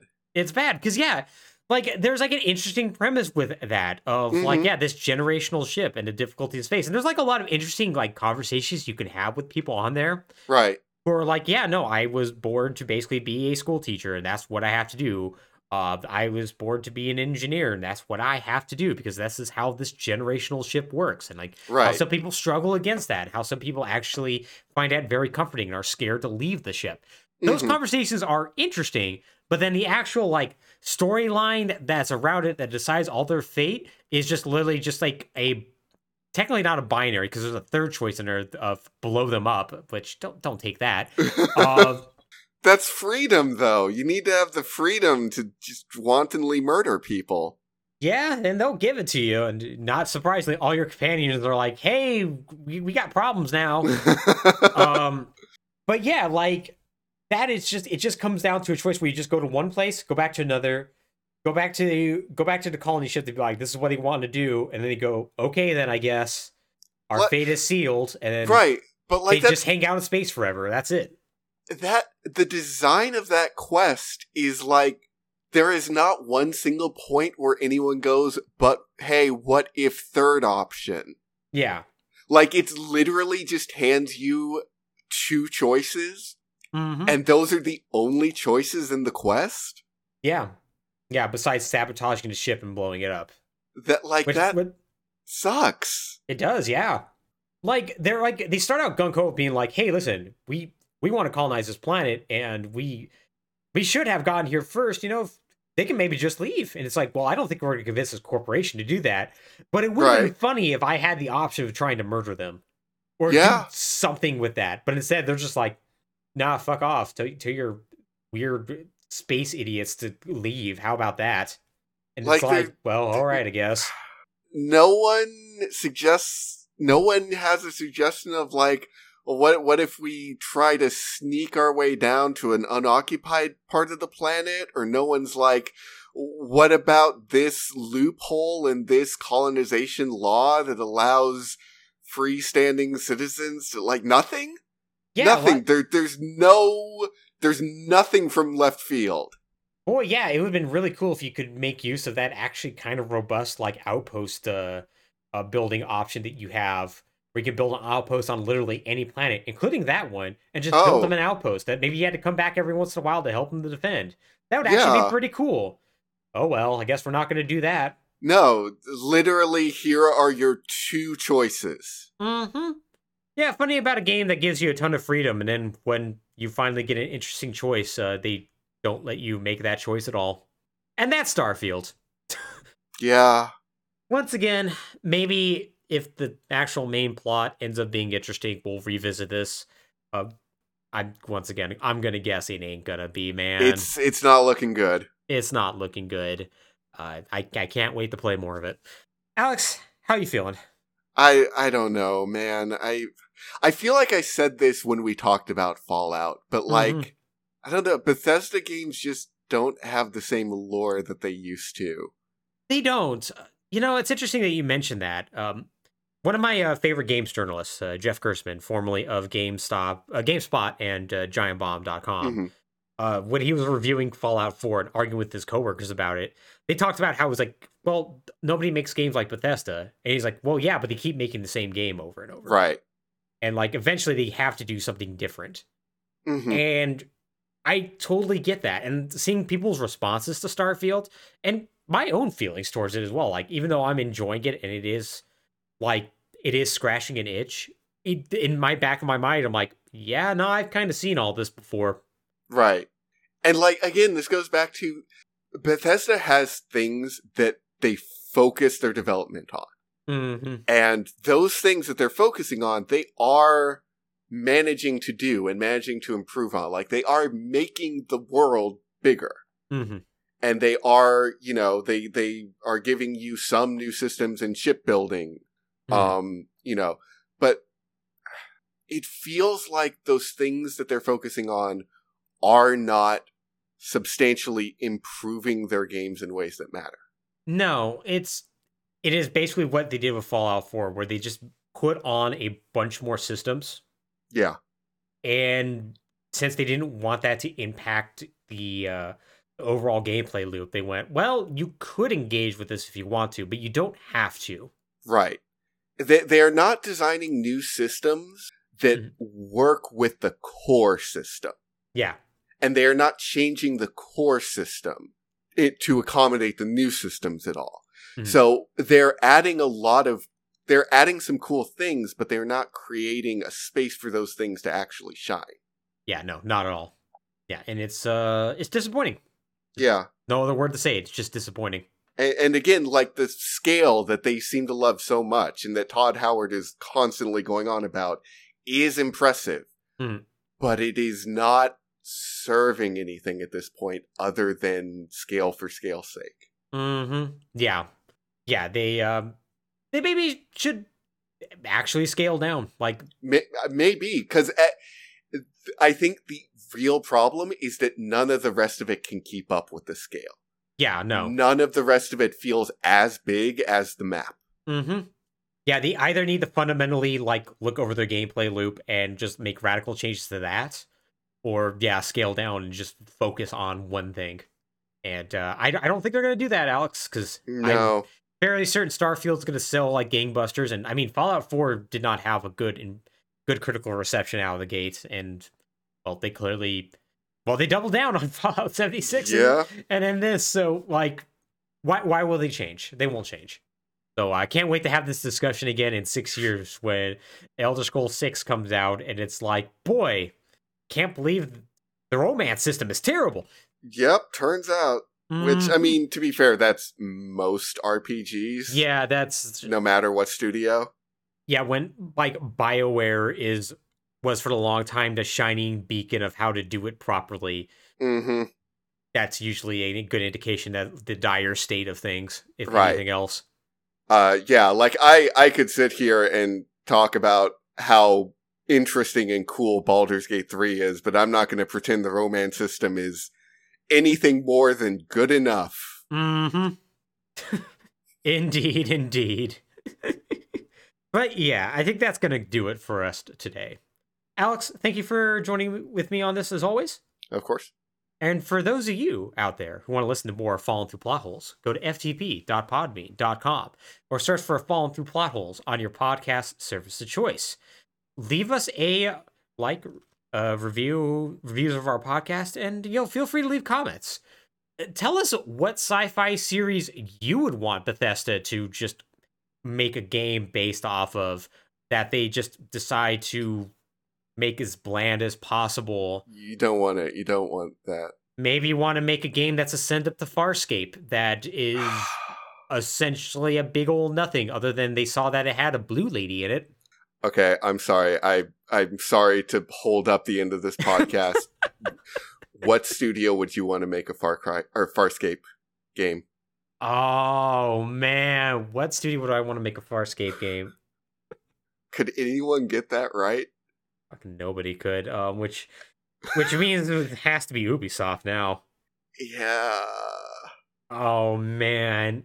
Watch Dogs, Oh. but it's Farscape. Oh Farscape. god, that'd suck. Oh, that'd be the worst. A Ubisoft Farscape game would be the absolute worst thing ever. Oh god. It's all right. They have a space game that they could just um they could just reskin into that. Yeah, that one that's never coming out.